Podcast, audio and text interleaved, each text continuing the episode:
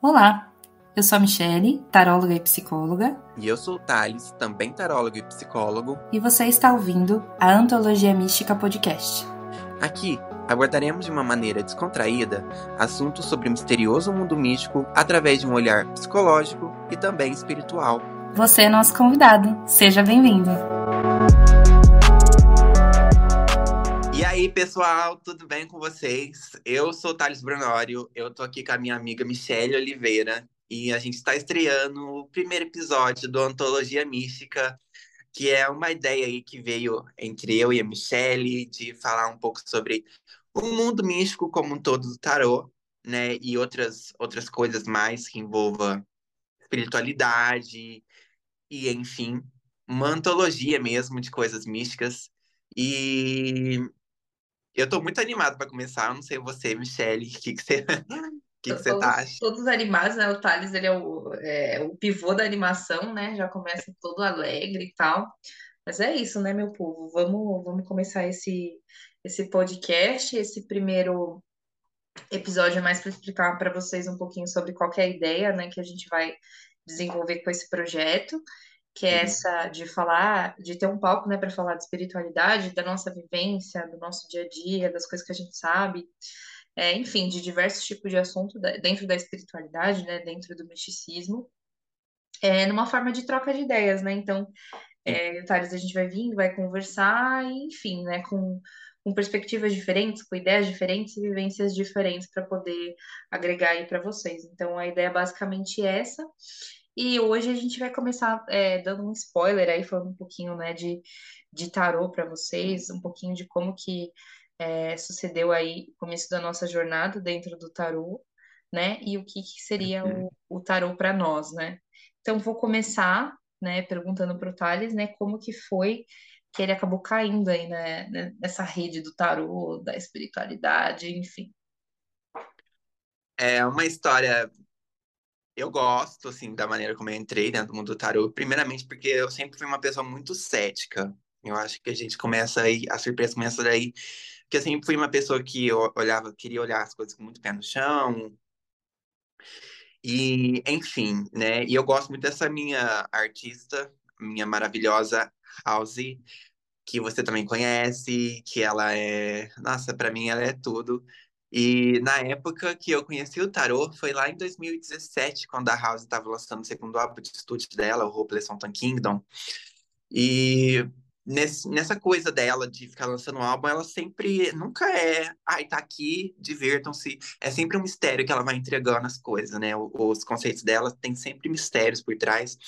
E com esse não foi diferente. Ela começou a lançar dicas, assim, através de cartas de tarô na época eu não sabia nada, não entendia nada de tarô, nem sabia o que, que era um tarô, na verdade. Né? Sabia da existência, mas enfim, nunca tinha chegado a me aprofundar. E nisso, ela ficou lançando as dicas com as cartas de tarô e eu comecei a ir atrás das informações, né? Porque eu, como um bom fã e leitor ávido de Agatha Christie, claro que fui investigar. E aí comecei a ler o significado das coisas. Ela postava as coisas, começava a ler o significado de uma carta. E aí ela postava outra carta, começava a ler o significado de outra. E aí eu fui entendendo que o tarô era uma interpretação, poderia ter, você poderia linkar cartas entre uma outra. Comecei a estudar tiragens, tudo por conta de querer descobrir o que a mulher estava querendo falar ali no álbum dela. E quando eu, quando eu vi, assim, mesmo quando a House tinha parado já de postar as coisas, eu já, eu já tava lendo coisas muito além, assim, do tarô, porque eu tinha achado muito interessante. Na época, eu tava graduando, né, em psicologia, então eu comecei a olhar o tarô mais por essa abordagem mais psicológica mesmo, né, de uma, uma um tarô mais voltado para a psicologia analítica do que propriamente toda a mancia que envolve a, essa prática. Então, para mim, fez muito mais sentido, né, ver o tarô nesse significado mais psicológico, é, um poder arquetípico que tem, que impacta na, psique de cada pessoa.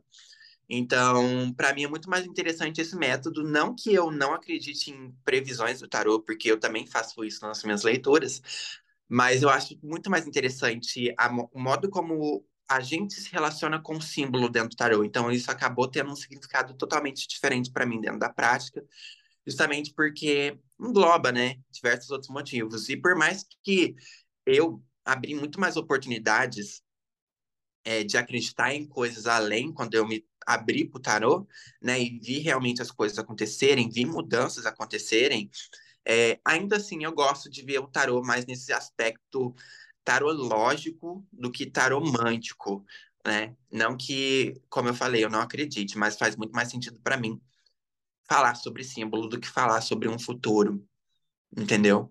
Basicamente foi isso, por isso que eu entrei no tarô. Aqui continuo hoje trabalhando como tarô, né? Trabalhando como tarólogo, inclusive, você pode contar até depois, Michelle, como que a gente se conheceu, né? No meio desse processo todo. Mas basicamente foi isso. E agora eu queria ouvir de você, por quê? Por que, que você chegou no tarô e por que, que você continuou com o tarô e o que, que, se, e que, que isso simboliza para você? É, é uma pergunta maravilhosa, né? Porque o nosso começo não tem nada a ver com o nosso agora, né? Sim. Então é interessante pensar em como, por que que a gente ainda continua nesse caminho, né? Aham. É, mas é um pouquinho diferente do teu, é, do momento que você encontrou o tarô. É, eu sempre fui muito, muito ligada ao misticismo, então sempre fui uma, uma jovem que sempre gostou de assuntos voltados para o ocultismo, né? Escorpiana raiz, então sempre Uhum. curti uns negócios obscuros, uns tralalá, sempre gostei. É, então, eu, eu primeiro me conectei com a astrologia, então acho que desde, sei lá, da fase de pré-adolescente, 11, 12 anos, eu sempre gostei de astrologia. Então, é, desde essa época, eu sempre cultivei muitos estudos astrológicos. E aí eu conheci o tarô lá na época de adolescente, mas eu nunca achei que fosse alguma coisa na qual eu conseguiria fazer um dia, né? Porque é totalmente diferente de astrologia, né? A astrologia só depende do seu conhecimento, de certa forma, né? O tarô não. O tarô você vai manipular a energia, enfim, né? Isso é outro papo. Mas nunca achei que eu seria capaz de fazer, mas achava o máximo, achava incrível e tal, tal, tal. É, E aí, passei pelo meu processo de ascensão lá em 2018, 2019. E aí, é, eu comecei a ter um chamado muito grande da espiritualidade para isso. Ah, como assim chamado? Eu comecei a sonhar, gente. Todo dia eu sonhava com tarô, assim, do nada. Eu via tarô na internet, mas assim, nada que explicasse o porquê que eu sonhava todo dia, né? Não tinha explicação lógica. E aí comecei a sonhar, sonhar, sonhar, começava a me perturbar. E aí um dia eu falei assim: olha, se eu sonhar hoje com tarô de novo, eu vou comprar um tarô. Sem conhecimento nenhum, sem vivência nenhuma. E aí fui lá, sonhei com tarô. Ainda sei com um tarô específico, aquele tarô mitológico. Nas cartas em Aham. tamanho real, Ah, as cartas tinham meu tamanho, meu tamanho físico, foi ser muito louco. Aí no outro dia eu acordei e falei, tá bom, beleza, entendi o recado, eu vou comprar um tarô. Aí no mesmo dia eu comprei um tarô. Chegou uma semana depois, e aí eu comecei a ver as cartas, enfim, o processo todo, tentar me conectar com o arquétipo das cartas, bi, bi, bi, bi, bi. E aí, desde então, eu, eu é, comecei essa prática de tarologia, né? É, foi um processo muito autodidata, acredito que para o Thales também, né? É, pelo nosso perfil até, nós somos pessoas que são mais autodidata, né? Que vão ganhando conhecimento com, com o nosso dia a dia, né? Que a gente vai jogando, mas também com pesquisas próprias, né? É, eu e o Thales, nós dois temos formação em psicologia, mas eu nunca utilizei o tarot com esse viés, né? Então eu sempre, desde o começo, eu sempre vi essa questão mágica, essa questão mais taromântica, né? É, Então a gente trabalha os dois opostos, né? Então, trabalhar um pouco essa questão da espiritualidade da magia, e aí, dentro de- das minhas práticas, eu acabei esbarrando com um processo de ascensão, né? Então, é dentro do meu trabalho hoje, é o que eu tento desenvolver, né? O pessoal que está começando a despertar espiritualmente. E é isso que me mantém hoje, né? Porque eu vejo pessoas que estão passando muito pelo que eu passei, é, que precisam de direcionamento em certas questões que eu já tenho familiaridade, é, de vivência, de história, enfim, né? Então, hoje isso me motiva muito, porque é uma ferramenta que eu utilizo para auxiliar outras pessoas também nesse processo. Então, é, é isso que me mantém ainda ativa em relação a isso. E o tarô, para mim, é, acho que usando essa palavra de novo, ferramenta, para mim, o tarô é uma ferramenta, né? Deixa eu desligar meu celular, pronto. É, o tarô é uma ferramenta é uma ferramenta em que a gente manipula entende energias, né? Entende probabilidades, né? Então, é, no tarô a gente vê muitas questões de possibilidade. Ah, tarô vê futuro, né? As pessoas perguntam, perguntam muito. Mas na realidade a gente trabalha com possibilidade, né? A gente trabalha basicamente com energia, né? E com a questão dos arquétipos que existem em cada um de nós, que existem na nossa vida e tudo mais. Então, hoje, para mim, é, resumindo em uma palavra, o tarot seria uma ferramenta que eu utilizo é, para canalizar essas mensagens da espiritualidade. Então, para mim, na minha vida, seria isso. E aí eu tento me alinhar com essas questões da espiritualidade e entender através dos arquétipos do tarot para poder repassar para o meu consulente. Então, seria basicamente isso para mim é, o que seria, o que significa o tarô, né? E para ti? Tarô, para mim, significa todo esse processo de vivência mesmo do dia a dia, todas as etapas que a gente está passando. Tem um arcano ali para falar sobre isso. É incrível que pareça, existe um arcano. E para mim, o tarô tomou esse significado muito simbólico mesmo na minha vida, né? Como eu tinha falado. Eu vejo o tarô por um ele conversa comigo através desses símbolos. Então, esses símbolos, eles vão ter um significado diferente para cada pessoa, ele vai impactar na psique de cada pessoa de uma maneira completamente diferente, e, e é essa maneira que impacta a nossa vida que faz o tarô agir mesmo, né? É, ali em prol do que, que a gente está querendo, procurando, e na significação que a gente dá para as coisas que impactam a gente de alguma forma. Então, ele tomou muito esse significado simbólico para mim. Ele, para mim, é puramente simbólico, né? Primeiramente, porque é, é, é uma estrutura 100% imagética, você não depende de linguagem nenhuma. Então, assim, você bate o olho, você já tira o significado daquilo que você está vendo. Uhum. Então, tudo isso vai falar sobre símbolo e significação totalmente pessoal para cada pessoa. Então, eu consigo ver o tarot dessa forma é como eu falei, né? Não, não que isso feche possibilidades para mim trabalhar com tarô de outras formas, porque eu também trabalho o tarô junto com a minha prática na bruxaria, né? Eu também trabalho o tarô nessa coisa de previsão de futuro, eu atendo clientes que querem ver. Mas é como eu sempre falo, a gente tem preferências, igual você tem essa preferência mais taromântica, e eu tenho essa preferência mais tarológica, porque eu gosto de estudar mesmo é, os símbolos, eu gosto de de voltar lá na história e ver aquelas coisas do passado, as referências que tinham cada carta, né? Cada carta tem uma história muito, muito significativa, muito rica. E eu gosto disso, eu gosto dessa coisa de por que o tarot chegou do jeito que chegou até hoje, sabe? Esse tarot contemporâneo que a gente tem hoje. Então, eu acho que isso é muito importante para mim. É, e eu vejo a significação nesse sentido. Mas eu tô pensando aqui, Mi, você como psicóloga, né? A gente como psicólogos, é, você acha que isso esbarra diretamente na tua atuação como taróloga? É, eu acho que sim, né? Porque querendo ou não, apesar de nós é, já ouvi isso de um psicólogo analítico, né? A gente não é, é, o tempo todo psicólogo, porque a gente não está o tempo todo analisando as pessoas, né? E isso é verdade. Mas a partir do momento que eu tenho uma abordagem, que eu tenho uma forma de reconhecer o mundo, eu vou utilizar essa forma inconscientemente, né? Porque é assim que eu vou ver o mundo. Então tem muitas, muitas, muitos momentos da nossa vida e dos nossos atendimentos que a gente vai reconhecer certos padrões, que às vezes, às vezes a gente vai reconhecer no tarô, que a gente vai falar Olha, então, tem um certo aspecto psicológico, porque o tarot também tem esse viés, né? É, o Jung estudou muito isso, o, tanto a questão da simbologia quanto a própria questão da psique que envolve o tarot, né? Então, é, não tem como a gente se, se isentar, né, de olhar o, o tarot com uma perspectiva psicológica, né?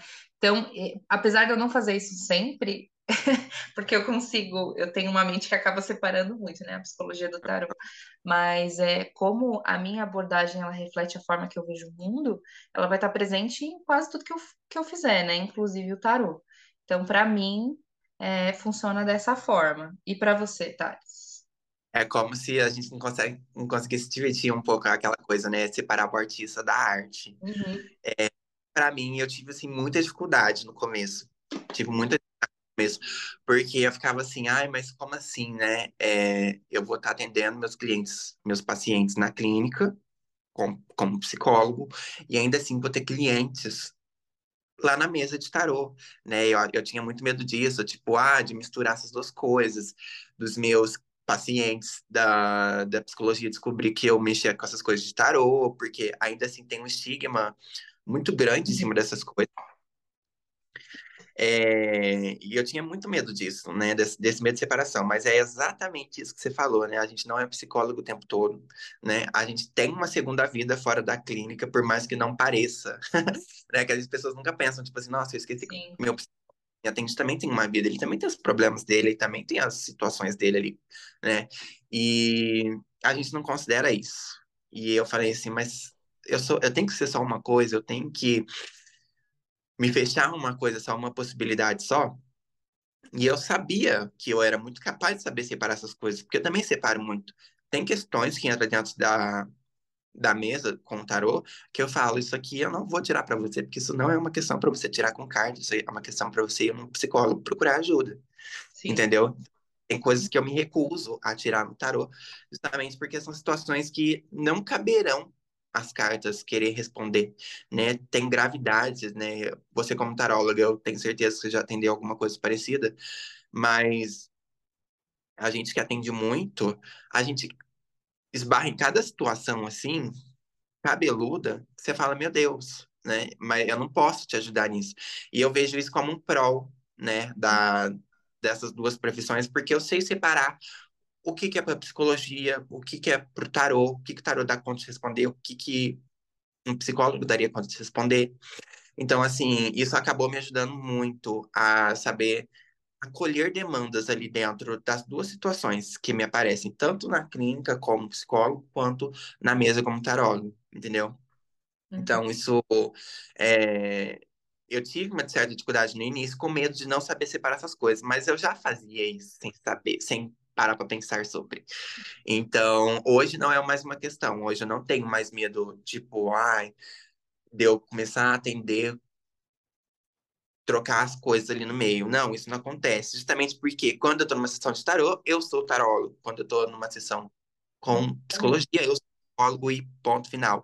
Não mistura essas duas coisas, né? Até porque acho que tem que ter limites ali dentro, dentro de cada profissão, tem que ter um certo limite, coisas que não devem ser misturadas.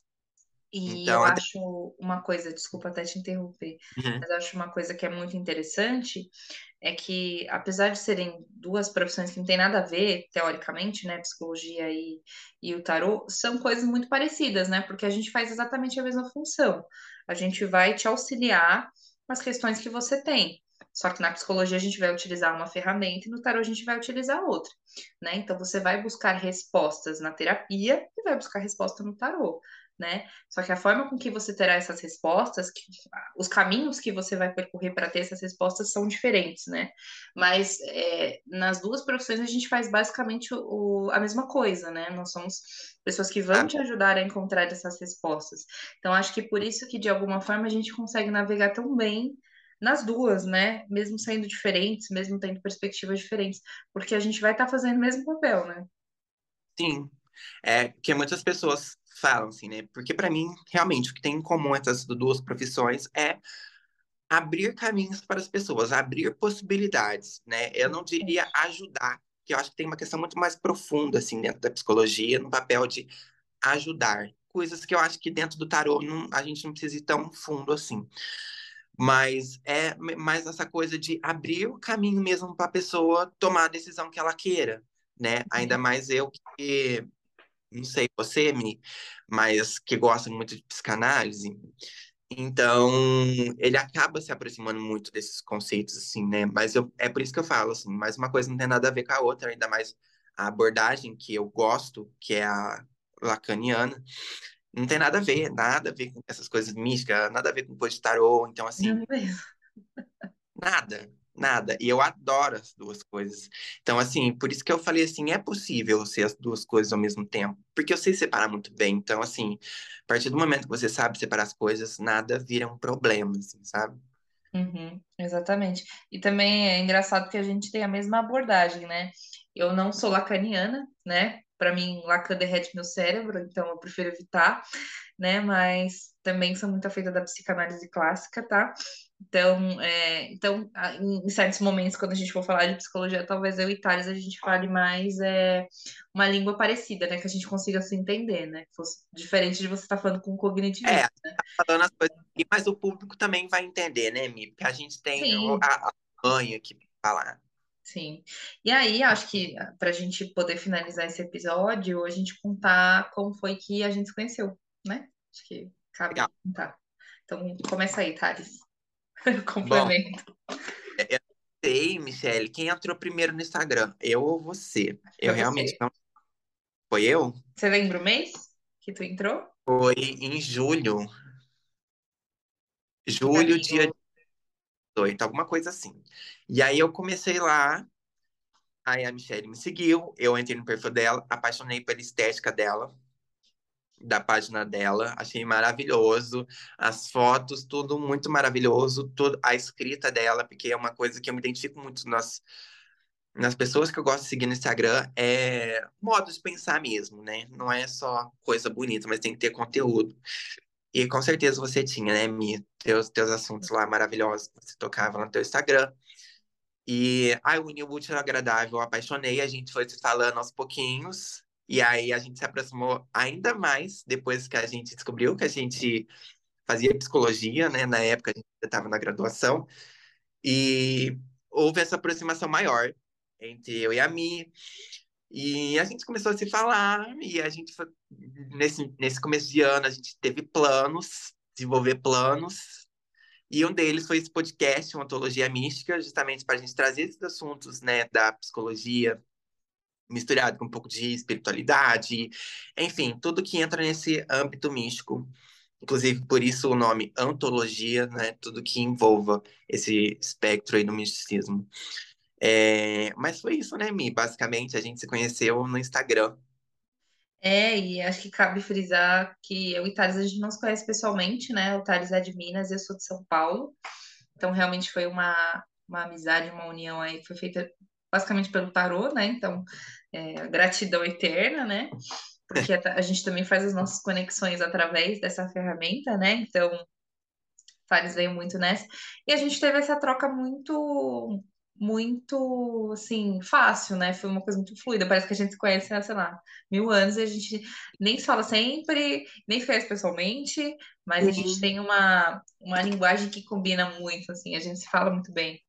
Então, é, acho que até por isso a ideia, né, de, de trazer um, um podcast junto para a gente poder discutir, porque é para a gente agregar conhecimento, né, tanto individual, né, para nós dois, para a gente aprender um com o outro, quanto é, para que vocês também possam participar desse aprendizado, desse processo, né, e a gente poder se conversar da forma que eu converso com o Thales. Então, acho que isso é muito, muito importante. Perfeito, Mi. Então, eu acho que a gente já pode fechar o primeiro episódio, só para as pessoas conhecerem, saber o que esperar, né, desse tarô, que a gente também vai falar muito de tarô, mas a gente vai falar de outras coisas também, como eu disse, dentro da espiritualidade. Então, eu espero que vocês tenham gostado desse primeiro episódio. Um grande beijo e a gente se vê até a próxima, Mi. Até a próxima. então, tá bom. Tchau, tchau, pessoal. Um beijo. Tchau, tchau.